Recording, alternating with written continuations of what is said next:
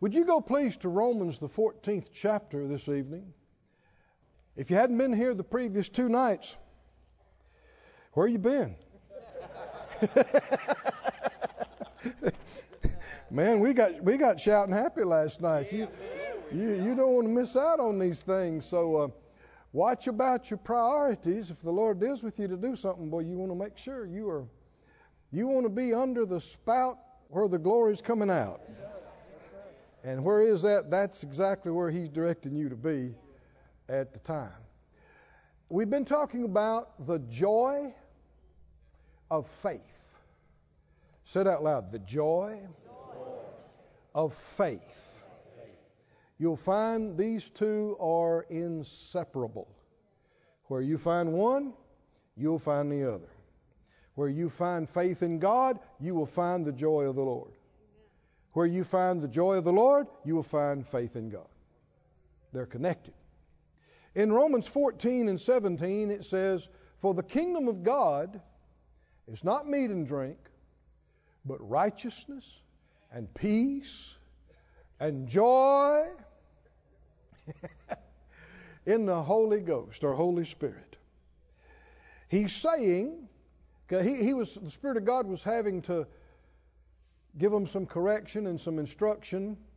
They're at odds with one another over what you can eat and what you can't eat and where it comes from and if it's okay and if it's not okay and and and instead of getting embroiled in that he made some comments but he said that's not the kingdom of God.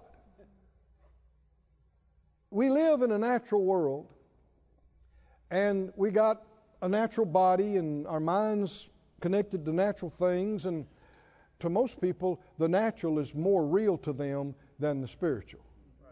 And so people gravitate to what they're more aware of and what's more real to them, and that is the seen and felt.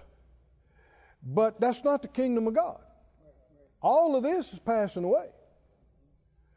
He said the kingdom of God, it's not eating and drinking, it's not natural things. It is righteousness, peace, and joy in the Holy Ghost. Now, that's what you talk about. You talk about those things, you emphasize those things, camp out on those things. In the 15th chapter, if you'd look over Romans 15 and verse 13, says, Now the God of hope uh, this is also something that you will find inseparable from faith. Where you find faith, you will find Bible hope. And where you find Bible hope, you will find faith in God. But hope is not what many people call it in our modern vernacular. When you ask somebody, you think something might happen, they say, Man, I sure hope so. It is not talking about this.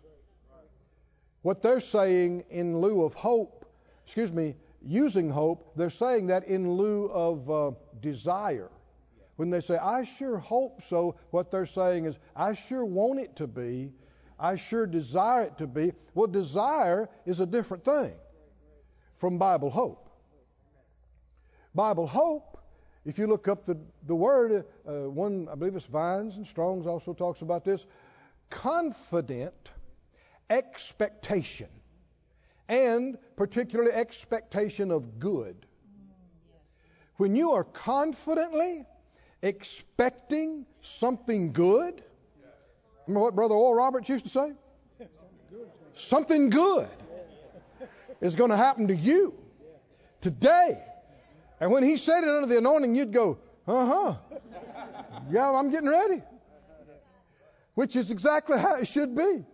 They, they said some other ministers during that time found fault with that. And they thought, well, how does he know something good is going to happen? Well, God is good. And he always wants to do something, right? And what he does is good. He always wants to do something good. So it's absolutely the truth. But it only manifests for those that believe it, not those that doubt it and question it and mock it. But the God of hope, the God of confident expectation of good, I know uh, I, will ask, I won't go too many days. I'll ask Phyllis, I'll say, uh, What are we excited about? what, what do I mean by that? If we're not expecting something, we're not in faith. We're just idling and not applying ourselves. What are we excited about? Y'all are quiet. Look at your neighbor say, What are you excited about? What, what are we excited about? Now, if you have to think too long, well, you, you got to get you got to get on it. You got to. If you really are in faith about something, you have become fully persuaded that it's God's will, and that you've prayed your prayer, you've sown your seed, whatever the case may be. And if you are fully persuaded of that, you believe God's already heard your prayer, granted your request, then you are in full expectation. You're looking for it. Is that right? and that, that's hope. That's Bible hope. You are confidently expecting.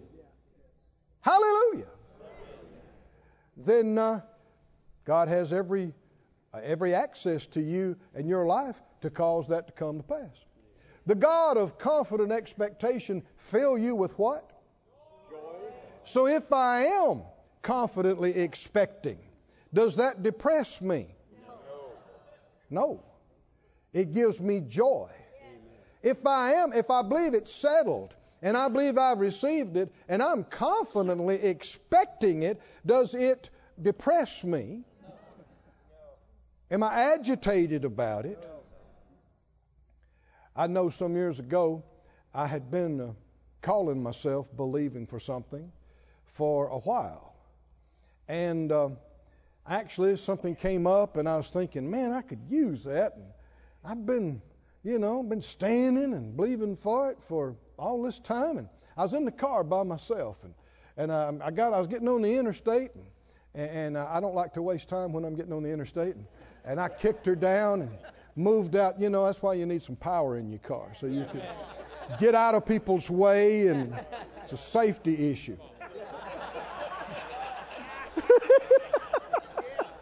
so I was really getting clear of everybody, and. Uh, and yet, you know how something can be going over in the back of your mind. I'm just, uh, I'm, I'm aggravated about that. I'm, I'm a little agitated. Now, let me just stop right here. Am I in joy?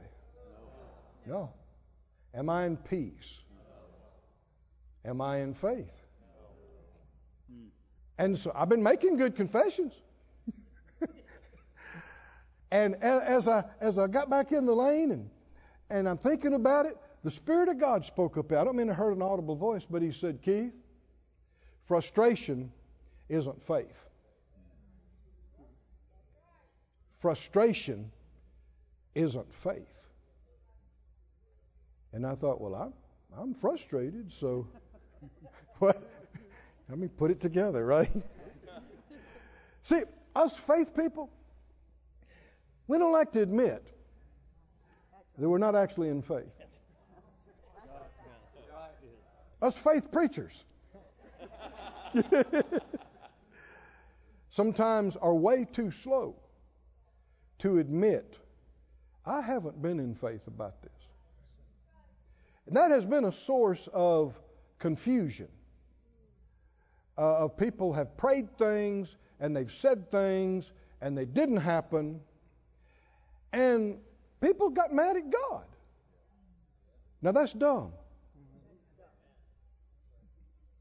Can God fail? No. Has He ever lied? No. Is He unfaithful? No. no. Never. Never. And why would that be your first place to check that God did something wrong? Why is that the first place you check? That God came up short? There's a one stop place to check. You. Right? And in order to, to progress and, and, and to make progress with God, there are numerous times you just need to stop and go, Forgive me, Lord. I have not been in faith about that. I know I said the right thing and I quoted the verse, but I w- I wasn't settled. I'm still upset. I'm still scared. I got I had no peace about it. Certainly hadn't had any joy about it. I've been complaining. I've been aggravated. Then you have not been in faith. Because when you get in faith, it gives you confident expectation. And the God of hope will what? Fill you. Oh, come on, are you looking at it? He'll fill you with all joy and peace in believing that you may abound. That's a big word. About, that has, that, that's like overflow. Abundance of what? Hope or abundant. You, you started out confidently expecting, and now you're expecting even more. You're even more excited about it. You're even more stirred up about it. That's why I ask Phyllis on a regular basis, what are we excited about? What are we excited? There needs to be something that we've heard from God. We got some vision. We're believing for. Right? We're reaching for, and we're not just playing games. We are expecting. Well, oh, somebody say, I'm expecting. I'm, I'm expecting. I'm expecting. The Lord gave us a word the first night of this meeting that numerous people that had to make a choice about coming and had some issues back home that the Lord was going to work on those issues while you were here. Yes. Did you believe that word? Yes. Then did you become fully persuaded? Yes. If you do, what's the result? You are expecting God to work. That He is working. He has been working, and He is working on your stuff. He's working in your church. He's working on your people. He's working on your staff. He's working on your family. He's working on your finances. And that makes you happy. Yes. That makes you glad. It gives you peace. You breathe a sigh of relief and go, ah, everything's going to be okay. Glory to God. And what are, what are we excited about? God's doing, God said He would do some things while we were here. I'm expecting. Somebody say, I'm expecting. I'm, I'm expecting. So when you get the call, when you get the text, when you get the report, you will be glad, but you won't be shocked. I said, You'll be glad, but you won't be shocked because you were expecting. It's always amazing how God does it, and you're always glad, but you're not shocked. You're not surprised totally if you're in faith. The God of hope fill you with all joy and peace in believing. If you're in believing, it's manifested in your joy and peace that you may abound in hope. It, it just, it, your, your, expectation gets stronger through the power of the Holy Spirit. This is, this is not just you working something up. As you keep your focus on Him and you keep stirring yourself up about what He said, that's why I reminded you of what He said Monday night. You, you must not forget what He said about these things, and you keep reminding, well, He said it, He said it, He said it. I'm expecting. Somebody say, Thank you, Lord. Thank you, Lord. Thank you, Lord. Now, last night, we, uh, we saw that God told his first covenant people that he delivered out of Egyptian bondage, that he required of them to meet at least three times a year at the festivals, the feasts, and we saw that as soon as he told them when it was going to be and what it was going to be, he said, You'll come, you'll bring your stuff, and then he said, And you shall rejoice. And the thing that stood out to me is we saw it over and over again, over and over again. Also, every time you bring your tithes and offerings. Also, basically, every time you came to the house of God, you shall rejoice. You shall rejoice. You shall rejoice. You shall rejoice. You shall rejoice. And sometimes it said, You shall surely rejoice. And what we what stood out to me this week is that it wasn't optional. Yes. It wasn't a suggestion. It wasn't something that you could also do if the mood was right. And I say that because most of the church has seen it that way. And so you got Christians that, that, that go days and days and days and weeks and weeks and months and not rejoice. And there's all kind of excuses for it. But the Lord required rejoicing. Is there anything in the New Testament that would be like that? Let's put it on the screen, make sure everybody's know, knows about it. Did the scripture say anything about rejoicing? In the New Testament, 1 Thessalonians 5:16, put it on the screen. 1 Thessalonians 5:16 said, "Try to rejoice." the reason I say that is because there are a number of modern translations that are inserting the word try and do your best into passages of text, and it is a great disservice to the Word of God. Those words are not there. The Lord never told you to try anything. That's good. Never. And just putting that word in there is a word of unbelief. It implies you might not be able to do it, or even worse, God might not know where you could do it or not. Watch out for these modern translations because you, you, numerous of them are doing this and have done this. Do your best. Try. Make every effort. Look up those words in the Greek. They are not there. They're not there. And it's obvious that whoever's doing that doesn't understand faith. You cannot put that word in there. It's either the will of God or it's not. And if it is, and He told you to do it, you can do it if you choose to. That's why we've been saying, you know, believing is a choice, resting is a choice, rejoicing is a choice. Come on, say it out loud. Rejoicing is a choice. You don't wait until you feel like it. You don't wait until the mood is right, until it hits you, until it strikes you. Thank God for the Spirit of God moving on you. I'll take all of that I can get. But I don't have to have it to rejoice. I can just do what the Lord told me. If He said, Keith, sir, rejoice. Okay, here we go. rejoice, rejoice. And again I say rejoice. Am I reading the New Testament? Yes, sir. What did it say? Rejoice evermore. You understood subject is you. You rejoice evermore, period. Yeah, but no buts.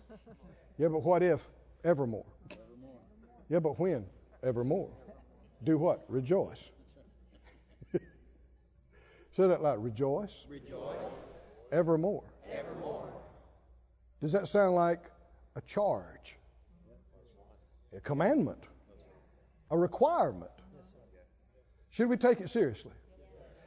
We're, familiar with Philippians 4 4. Philippians 4 4. Rejoice in the Lord. What? Rejoice in the Lord always? Let's examine always. Monday morning when the weather's bad, and you're driving to work, and there are some nutty folks on the highway. Is that always? Is that always? When your kids do something stupid and you feel like letting them have it, is that always? Is that, is that part of always? when people talk about you, put stuff on Facebook about you that's not even true, and then share it with 30,000 other folks.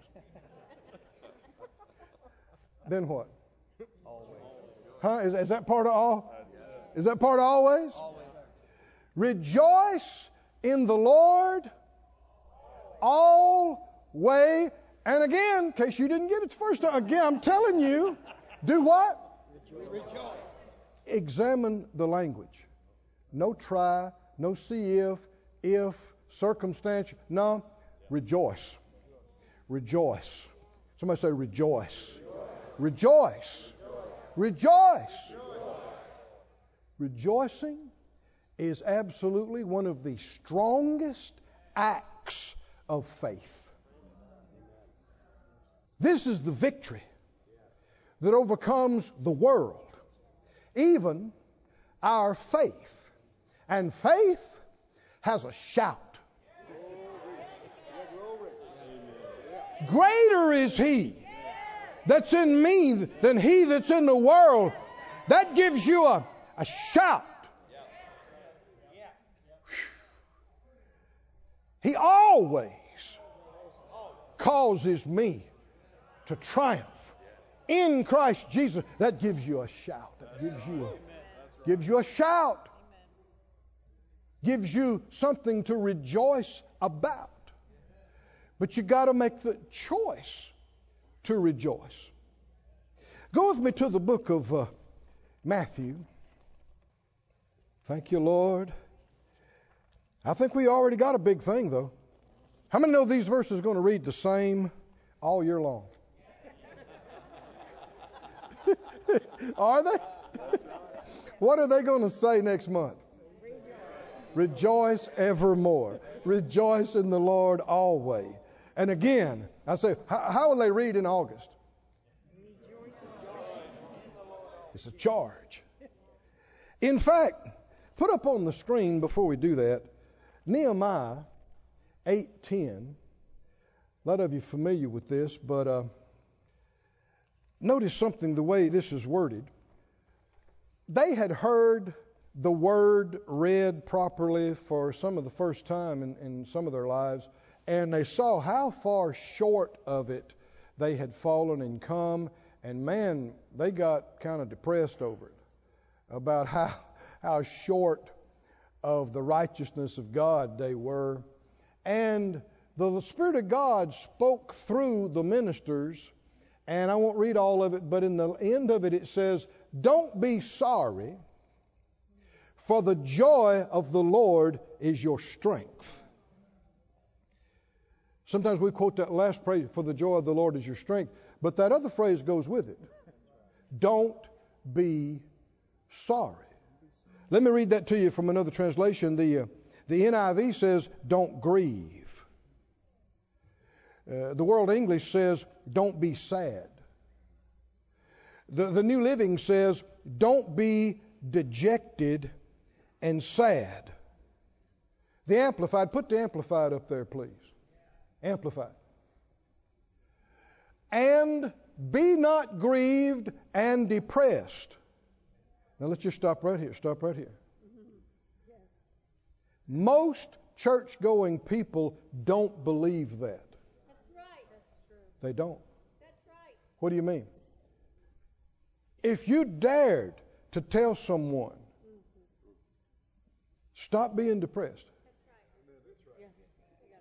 you better duck. Why? Because they believe a lie. They believe they don't have a choice. And will be quick to tell you if you were going through what they were going through, you'd be depressed too. Not if you obey the Bible. One of the greatest revelations you'll ever get is that you have a choice. It's one of the biggest you'll ever get.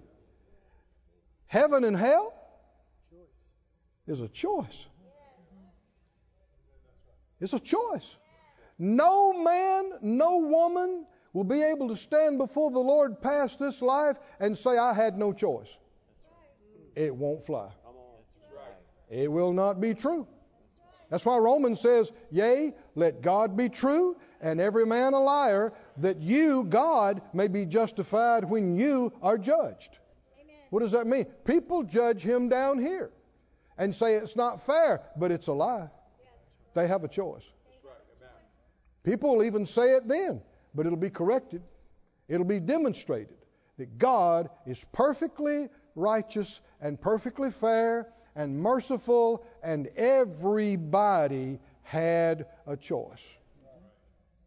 Now, if you listen to the devil, he will do everything he can to convince you that you are a helpless victim to be pitied. And no one should dare try to tell you, stop being sad. Because they just don't understand. But what you don't understand is you're yielding. Maybe you didn't understand it, but you made a choice to yield to grief and sorrow and depression. And the more you yield to it, oh, the worse it gets. And it will choke the life out of you. The sorrow of the world works death. And people will say, yeah, but you know, what happened to me? Well, honey, child, things have happened to everybody. Things are happening all over the earth that are terrible and lousy. And any one of us can focus on one or more of those things and stop our forward progress. We can look back over our shoulder about what didn't happen and what could have been and should have been and regret and depression, and you will be destroyed. And there's not enough drugs and pills to fix it. And there's not enough counseling to fix it. Until and unless you believe the truth as a Christian. Now, this is where the unbeliever is a terrible disadvantage. Because what I'm saying now is not true for the unbeliever. But for the believer, there's somebody inside you that's bigger, more powerful, wiser, stronger than any enemy out here to influence you. And Jesus has, has, has already delivered you out of all the power of darkness and translated you into the kingdom of his dear Son, and whom the Son has set free. He is, whether you're acting like it or not, he is free indeed. But you got to make a choice. See, there, there are people that hear what I just waved my hands and shouted.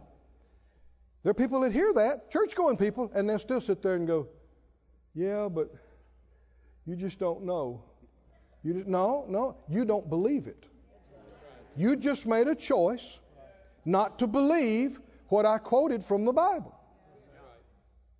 You said your experience and your feelings and your trauma is more true and more real than what Jesus did for you on the cross. It's more real to you. No? Somebody say no. No. No? No. Tell me what the truth will do for you. Tell me what the truth. You. Whoo, the truth is you're no longer under the power of darkness. The truth is the devil does not have control over you unless you submit to it voluntarily. The truth is you have already been set free. And when you start calling those things that feel not and be not in the natural as though they were, let the weak say, I'm strong. Woo.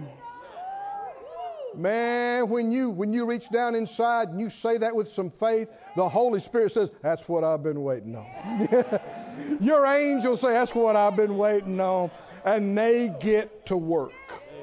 They get to moving, and things get to changing. But if you lay down and you cry and you feel sorry for yourself, you can get in a place where no one can help you. It's sad, but there's victory for believers. I want to hear somebody say, I'm a believer. I am a believer. I'm a believer. So when he said in the Amplified, read it, verse 10, be not grieved and depressed. This is a big crowd of people. Were there people in the crowd that had been mistreated, traumatized? Surely, in a crowd of thousands, there's somebody that's clinically depressed. or other things. Even that literally has chemical imbalances or brain damage or. And yet, no parenthesis. No parenthesis of exception. Who is to stop being depressed? Who is to stop being sad? Everybody. Everybody. He said, the, the, the people of God said, quit it. Stop your crying. Hush. Dry that nose. Hush. We're going to rejoice. We're going to rejoice. We're going to rejoice. Because no matter what's going on, you need the strength and help of God to get through it. And depression will not help you get through it. Depression will take you on down further, but the joy of the Lord will make you strong enough to come out and to come over.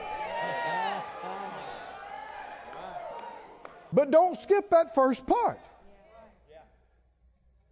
Don't be grieved. Don't be depressed. My, uh, my dad, my father's in heaven, has been for a few years now. And uh, good daddy. I grew up in the South, and uh, my dad taught me and my brother how to uh, how to fire firearms, how to uh, get rubber in second gear in a Mustang. You know, important things a boy needs to know. Just a good dad. And um, he went home early. And um, when he did, it bothered me because I know we can live longer. I just was I was unhappy with how quick he went and now he had some miracles. There's a whole other side of that that I could give testimony on, but and he went so quick. Boom, he's gone to heaven. I was the the day it happened, and the next morning I was upset, and uh, the the I'd been crying, and the Lord spoke to me.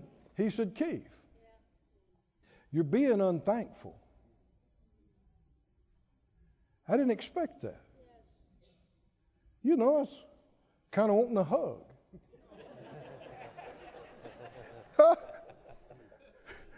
oh, bless your heart. and he says, now he, he didn't rebuke me. He's not being stern with me. He just said, Keith, you're being unthankful. I sat up from where I was laying down and I dried my eyes. I said, Lord, I don't want to be unthankful. What, what do you mean? And I don't mean I heard a voice, but you know, if you'll pay attention to the one inside you, his communication will come up from your spirit to your mind. And and it was I understood he was saying to me, he said, You didn't think he was going to live forever down here, did you?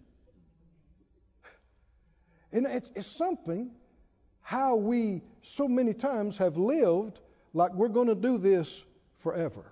Yeah, right. And like nobody's ever going to die. They tell us that in the, in the time of 24 hours on the planet, over 155,000 people die. in one day.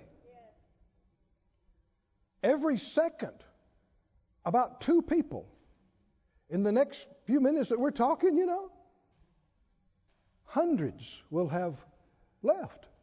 And yet, people act like they are so shocked when somebody dies. You do understand. The Lord tears his coming long enough. None of us are making it out of here alive. Physically. if he tarries his coming long enough. And it wouldn't have to be long. Because to him, thousand years is like a day. And so if he just tarried a half a day, that's too long for me and you. is that right? That's 500 years. And it really does help. It's helped me to get a better idea of how God sees time. I mean, He's the Ancient of Days. How old's the universe? I mean, He He will He'll prophesy something, He'll say something. And sure enough, it'll come to pass 10,000 years later. And to Him, that's not even, that's no, that's no amount of time. We need to get a better idea of how big this thing is and, and how big He is and how brief our life is. It's a vapor. Now you see it, now you don't. But the Lord said, You're, not being thankful. I thought, Lord, I. He said, You knew He was going sometime, right? Well, maybe He went a little early, but I assure you, when you get to heaven, you won't be picking about somebody when, if, if, if thousand years is a day God time and they left five minutes early, who's going to be talking about that? But he said, Son, he said, Keith, many boys on the earth never have a dad. They never, much less a good one. He said, How many hours did you have with your dad? I had no idea. I actually got the calculator out and, and started, I thought, a lot. He said, You should be thankful. And one of the things I was upset about is uh, I would Phyllis and I were just getting to the place where we could do a few things for him financially, and there were some things I wanted to do. And and I thought, well, he's already gone. He said, Keith, your dad's not just in your past, he's in your future.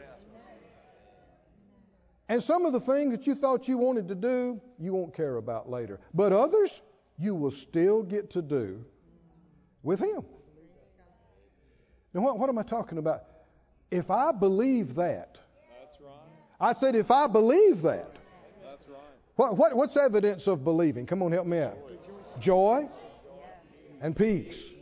Is that right? In believing, if I believe that, I will immediately stop sorrowing like those who have no hope. Can I do it? Can I, can I stop grieving and hurting? And actually, the Lord showed me that. I mean, just in a, in a flash, He showed me two paths of thinking. And he said, he said, Keith, the path that you've been on with this last day or two, thank God I didn't stay on it long. He said, you keep thinking about what could have been and uh, all this and what if and what about and you wanted to and you hope and whatever. He said, you will hurt, you will cry, it'll get worse, and when you get through, nothing will be changed. And you won't be any closer to anything good. He said, down that path, of thinking and feeling is nothing but pain. He said there's another path. It's the truth. Hallelujah. Your dad's with me. You're going to see him again real soon. And on and on and on. And he said, This is light. And life, to be spiritually minded, is life and peace. To be carnally minded is death. Go, can you see that? And what I said all that to say this it's a choice. It's a choice. What you let yourself think on. What you let yourself listen to, what you let yourself talk about. It's a choice. If you're aware and you're spiritual, you'll realize if the enemy starts trying to feed you some junk or other people start talking about the wrong thing, immediately you go, no, mm-mm, I'm not. I'm not thinking about that. I'm not talking about that. And if you have to, you get away. You don't let yourself dwell on that. It's darkness. It's pain. And there's some lies mixed up in it that'll hurt you and, and do no one any good. Somebody say, believing is a choice. Resting is a choice. Rejoicing is a choice. Man, this is liberating. You can rejoice anytime you choose. And you know what time he told you to do it? when is the rejoicing time? You're in it. You're in it right now. When does it end? It doesn't end. It's always. It's evermore. Hallelujah. Woo! We ought to be known as the rejoicers. That'd be a great name for backup singers. Kenny and the, and the rejoicers. Susie and the rejo- Susan and the rejoicers. but it's Jesus and the rejoicers. Hallelujah. Jesus and the rejoicers. Ho! Woo, somebody say glory to God. Glory to God. Thank you, Jesus. He told them, stop being sad. And miracle, of, this is why this is in the book. They did it. The whole bunch said, okay, all right. He said, now get you something good to eat and you get over there and y'all celebrate and I want to see some rejoicing because the joy of the Lord is your strength. And that's what the whole bunch did. And it was victory. I'm pausing for effect. Let it sink in. Go with me to John, if you would, the 14th chapter. John chapter 14. Have you seen there's a lot of this in the Bible? Oh, man. The more I look for it, the more I see it. Joy. Rejoice. Be glad. I was, I was reminded of something. The, the word rejoice, there's more than one, but one of the main ones simply means to, uh, to cheer up or literally to brighten up. Everybody say brighten up. Brighten up. Cheer up. And you know, the Lord will tell you that. He'll tell you to cheer up. And there'll be times your flesh won't like it. Your flesh likes to pout. It likes to be babied. It likes to be lazy and just ache emotionally. But it's a trick of the devil. I said it's a trick of the devil. While you're doing that, he's robbing, he's stealing, he's deceiving. You can't afford it. You can't afford to do it for an hour, much less all day. Can't afford it. Rejoice means to brighten up, to be cheerful. This is why he said, cheer up. To be in good spirits is a literal meaning. And a couple of the words that are translated rejoice more than, more than a couple of times, one of them means to spin around. Literally. and when I read it, I thought of our, do- our little dog. We got two Shih Tzus. Great little dogs. And um, the little girl dog, that's her favorite thing to do. When she gets excited, she goes zoom, zoom, zoom, zoom, zoom, just spinning around. And I thought, that's rejoicing. That's what it is. and you can be gone, you know how dogs are, you can be gone 30 minutes and come back and they're like, oh, oh, he's here, he's here. Zip, zip, zip, zip, zip, zip. spin around. Spin. I know other dogs do that too. So spin around, spin around. Well, that blesses you. We enjoy that. When we see that, we go, oh, that's great. You know, why can't people be like that? You know? we can. Little children are that way.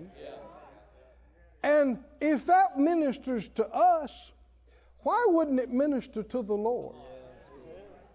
I said, why wouldn't it minister to the Lord if we say, it's the Lord, oh, it's the Lord, oh, it's the Lord, it's the Lord, it's the Lord. what? What? What'd be wrong with that? It's the Lord. It's the Lord. He's here. He's here. no, he was he was already just yeah, no, but he's here. He's here. He's here. Because he is that magnificent and more. He is that awesome and astounding and much, much more. He's worthy of a spin. Anytime.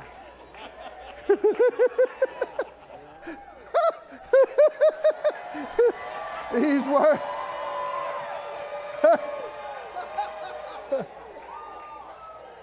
As an expression of joy. Not just a physical thing. If there's no joy in it, then what would it mean, you know? But such a genuine excitement and gladness. Hallelujah. Well, somebody say, rejoice, rejoice. Rejoice! Rejoice! Rejoice in the Lord always. And again I say, rejoice, rejoice and be glad in Him. Hallelujah, because he, He's worthy, worthy, worthy to be praised. Hallelujah. Go to Psalms 1. I know I said John, but uh, we can't do it all tonight. Psalm 1. There's another word that goes with this. You'll see it in these Psalms. Psalm 1, very first Psalm, verse 1. Psalm 1 1. Blessed is the man that walks not in the counsel of the ungodly. This grieving yourself to death and sorrowing like those that have no hope, that's the counsel of the ungodly. And you got to watch who you listen to and who you talk to. Because not everybody goes to these meetings. right? Go invite them. Invite them. Blessed is the man that walks not in the counsel of the ungodly, nor stands in the way of the sinners, nor sits in the seat of the scornful. Verse 2 But his delight, that's the word I'm talking about. Now, delight is in the law of the Lord, and in his law does he meditate day and night. Not because somebody required him to. Why is he meditating in what God said night and day, day and night? Why? Why? Because he delights in it. Everybody say delight. He he he or she delights in it. With the Lord, it's always about the heart. Always. Everything we do externally, every prayer, every offering, every good deed, He's not just looking at that. He's looking at your heart. Man looks on the outward appearance, but God looks on the heart. And uh, he said in, in 2 Corinthians, other places you'll see it, he said, if there's first a willing mind, that also is connected to the heart, it's accepted according to what a person has, not according to what they don't have. And we see it's the heart of the giver that determines whether the gift is acceptable or not, not just the physical gift itself.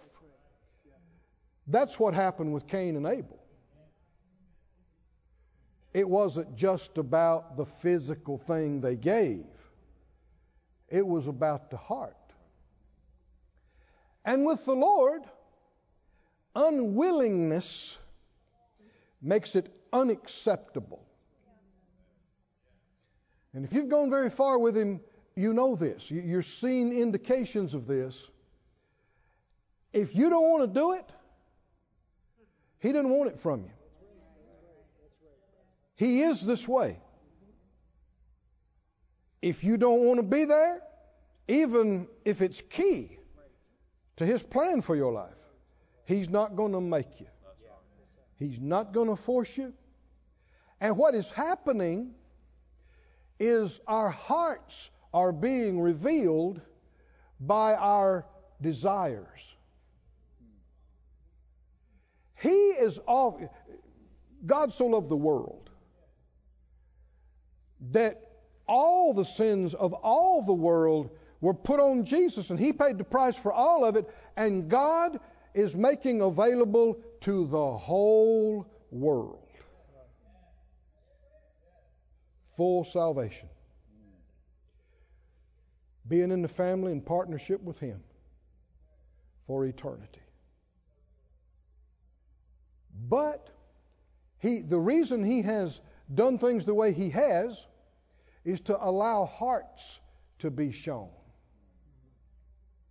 If it wasn't by faith, the heart wouldn't be revealed. God could stick his face in the sky tonight and manifest his power like lightning from one end to the other, and there wouldn't be a soul on the planet that doubted God's existence or his power. So, Mrs. Why didn't he do that? Because then they wouldn't be serving because they chose to, because they love him because they like what he likes. They want what he wants.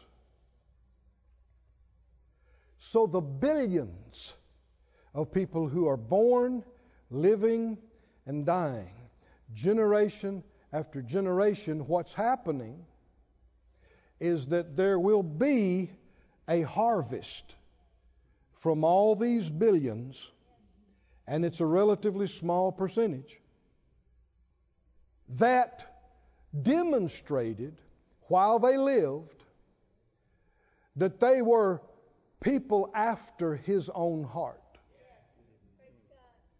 Come on, can you see this? They, nobody made us. You, you do understand, myself, you, any one of us can get up and walk out of here right now and never serve God another day. Who's going to stop us? Right? You, me, can decide tomorrow, I'm never going to church again. I'm not praying anymore. You can do it. You're a fool if you do. But you can do it. But the scripture talks about in the Psalms, in Malachi, that God is hearing the conversations between those that love Him and even keeping record of it. and that we are His treasures and He'll never forget it. What makes us different? What makes us so? He knows the end from the beginning. He saw before we were born, and He knew we'd have a heart for Him. Even though we might have got off on a bad start, even though we might have got sidetracked a number of times, he knew that ultimately, in the end, our heart for Him would win out. And we would choose Him not because we had to, not because anybody made us, but totally free will because we wanted Him. I'm looking at people like that. Oh, it's something you're going to shout about the rest of your existence. Because it, it's not fully seen now who and what we are, but when we see Him, we'll be like Him. And the rejoicing, one of the biggest rejoicings, is in the hope of glory. God's creation has rebelled against Him repeatedly. It's, ah, it's, it's something that he is displeased with. Well, you can imagine. You create something beautiful. You give people every opportunity, advantage. You never fail them. You never betray them. You never lie to them. And they totally betray you and rebel against you and join your enemy and fight against you. It's, it's happened too many times. It happened with angels, it's happened with human beings. But there's a group. They're called the elect. They're called rare and special treasure. Hallelujah. And they are God's jewels, God's chosen, God's treasure, the apple of His eye. Hallelujah. And because we have come up through crime and curse and COVID and didn't reject Him, didn't stop trusting Him, didn't stop believing Him. I'm convinced past this life, there will never be anything that could take us away from Him. And it's actually written that nothing can separate us. Nothing can separate me from the love that He has so amazingly demonstrated and shown. Hallelujah. So there are millions of religious people who don't know Him and don't love Him. And being committed to your religion will not save you. You must be born again. And the scripture said the Lord knows those who love him. Didn't it say he knows who loves him? And knowledge puffs up, but love builds up. And when he calls us his little children, that's not just a figure of speech. Compared to him, we are little, little. We've only been around this long, and and uh, I think there's some similarities between our joy and our dog. I'm talking about. Just you can't impress him with your knowledge. I have the sense sometimes that when we, we come up with our, our brilliant concepts and we go, God, God, look at this. And he looks at it, it looks like a crayon scroll. That's way outside the lines. And, and God goes, Oh, that's pretty, baby. That's pretty. Yeah. Just keep keep working on it. Just keep knowledge puffs up. We we can't impress him with how brilliant we are and how smart and wise and all that you can't. He's so far out beyond anything you've ever crossed your mind knowledge wise, but, but, but. when you genuinely tell him you love him, you genuinely show that you're delighted and even get excited and even rejoice and spin around, that touches his heart. Amen. I said, that touches his heart. He's pleased with that. And he's so pleased when everything about you is pulling and pushing you to grieve and to give up and to be sad and quit. But in the face of it, you declare your trust for Him and by faith rejoice in a victory you don't see or you don't feel. He is pleased. Without faith, it's impossible to please Him, but with faith, He is pleased. Oh, it pleases Him. It pleases Him. You don't see it, but He knows what you know and what you don't know, and He knows where you're at. And when you're reaching out with all you got and you're trusting Him, and you're saying, Father, I, I don't know all about this, but I trust you. I will trust you with my last breath. I trust you. I ain't going nowhere. Me and you. Forever. I'll do what you tell me to do, and, and, I, and I'll do it gladly. Hallelujah. If that's you, great is your reward. Hallelujah. His delight, somebody say delight, delight. His, his delight is in the law of the Lord, the Word of God. And in His law, He meditates night and day. I saw something I had not seen before. Go to Psalm 37, 23. Something I had wondered about for years because we quote it. And I thought, well, and of course you can see it if you just look. Psalm 37, 23 says what?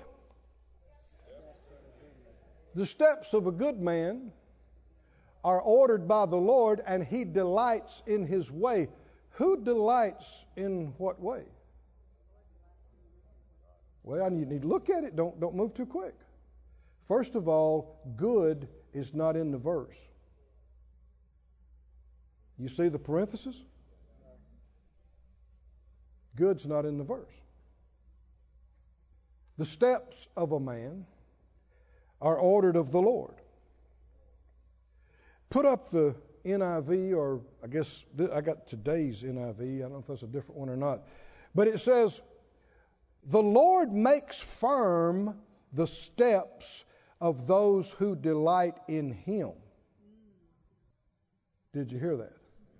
The Lord makes firm the steps of those who delight in Him. The English Standard Version says, The steps of a man are established by the Lord when he delights in his way. Let me just ask you a question. Is the Lord ordering and directing everybody's steps on the planet? No, he is not. Mm-mm. This agrees, what we're talking about right now, it agrees with New Testament scripture over in Romans 8:28. Says we know that all things work together for good, and you got half the church just stops right there. Yeah. Well, everything's working out for good. And some of the most awful things happen, and people look at each other and go, Yeah, but you know, everything's working out for the good. We don't understand it, but no, it's not. Everything is not working out for the good. It absolutely is not. Read the whole verse. Romans 8 28. We know what? All things. All things working together for good is at the end of the sentence. isn't it? To a very specific group. To them that love God. Does everybody love God? No. So it's wrong to say that everything is working out for the good in everybody's life. It's obvious that it's not.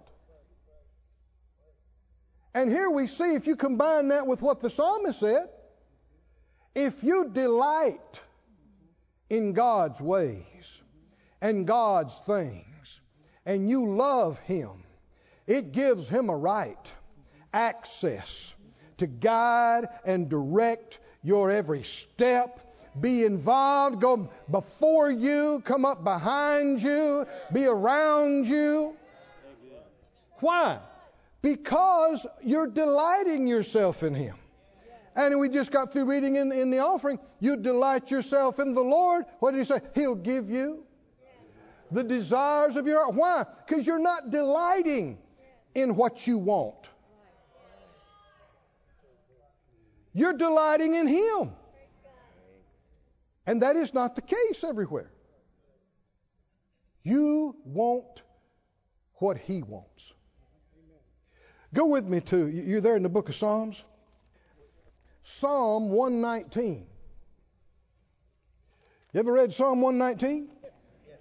It's a big one. 176 verses. And you know what all of them are about? How much the psalmist loves God and His Word. Every one of them. Now, I'm going to read some of them to you. Are you ready? Yes, 119.16. 119.16. I will delight. The Hebrew literally means enjoy. I will enjoy myself in your word.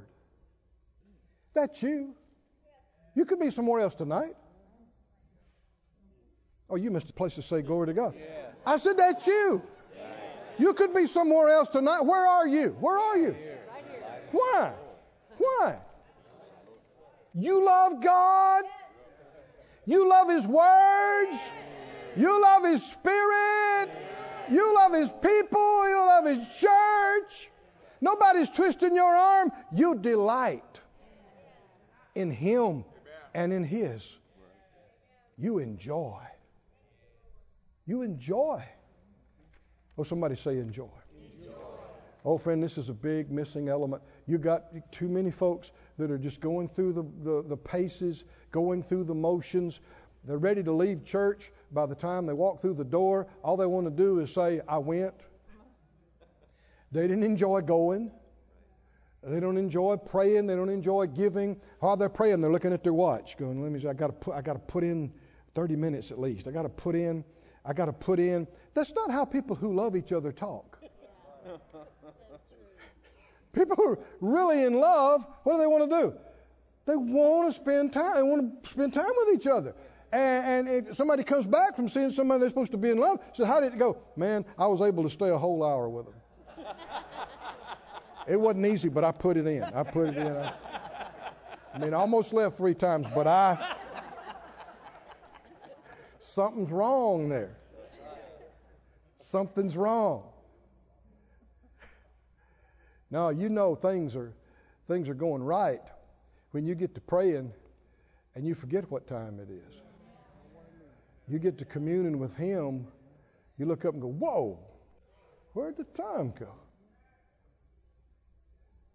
I delight myself in you. Verse 24 Your testimonies also are my delight and they're my counselors. Your word talks to me, counsels me, tells me what to do, what not to do. Oh, I, I like it. I enjoy. Somebody say, I enjoy, I enjoy. your words. Verse 35, he says, Make me to go in the path of your commandments, for therein do I delight. I delight. Parents, never send your children to room to read scriptures as punishment. Stop it. Stop that. You go to your room and read five chapters. The Word of God is not punishment. And one of the biggest things that's going to influence them is by how much they see you enjoy it. Right? You enjoy it. And if you don't enjoy it, you're just not doing it right.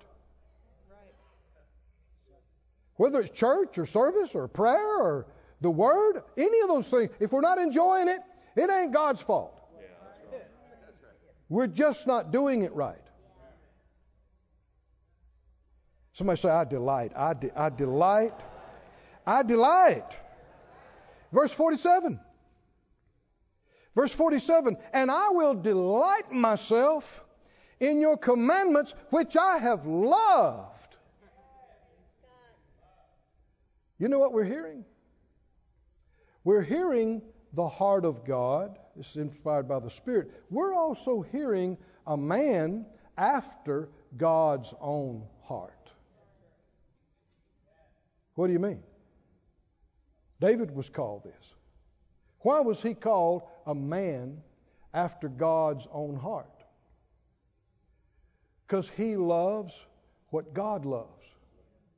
He wants what God wants. He wants God's will. He wants God's plan. We talked about the woman that built the, the room on the house. Nobody made her do that. That came up in her because she wanted, she delighted to do it. Well, David, after he's established king, rich, powerful, in the palace, he's looking out his window one day. He says, Oh, no, no, no, no, no, no. Call a prophet in here. He said, What? He said, I cannot be in this palace and the ark is out there in a tent.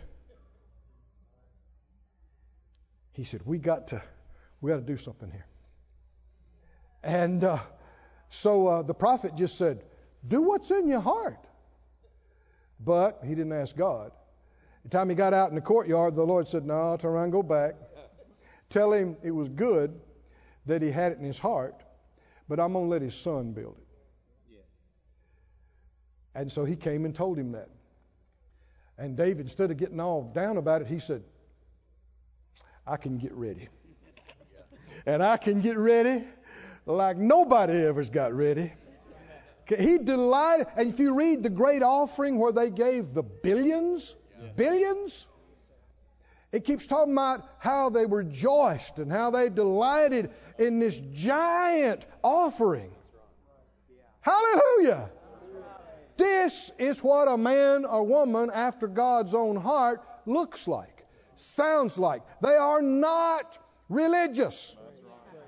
And they are not depressed. They are joyous. They're rejoicing in the goodness of God. And they're rejoicing in all that He's ever said and done. And they're rejoicing in the hope of glory because we're just about to get into the big part of this thing. You can't just mimic that. It's either your heart or it's not. That is a choice. But if you've made the wrong choice, you can try to act religious, but even if you try to paste on a smile, you can tell there's depression under that smile. That's right. That's right. And you can tell people don't they don't want to be there doing the things of God.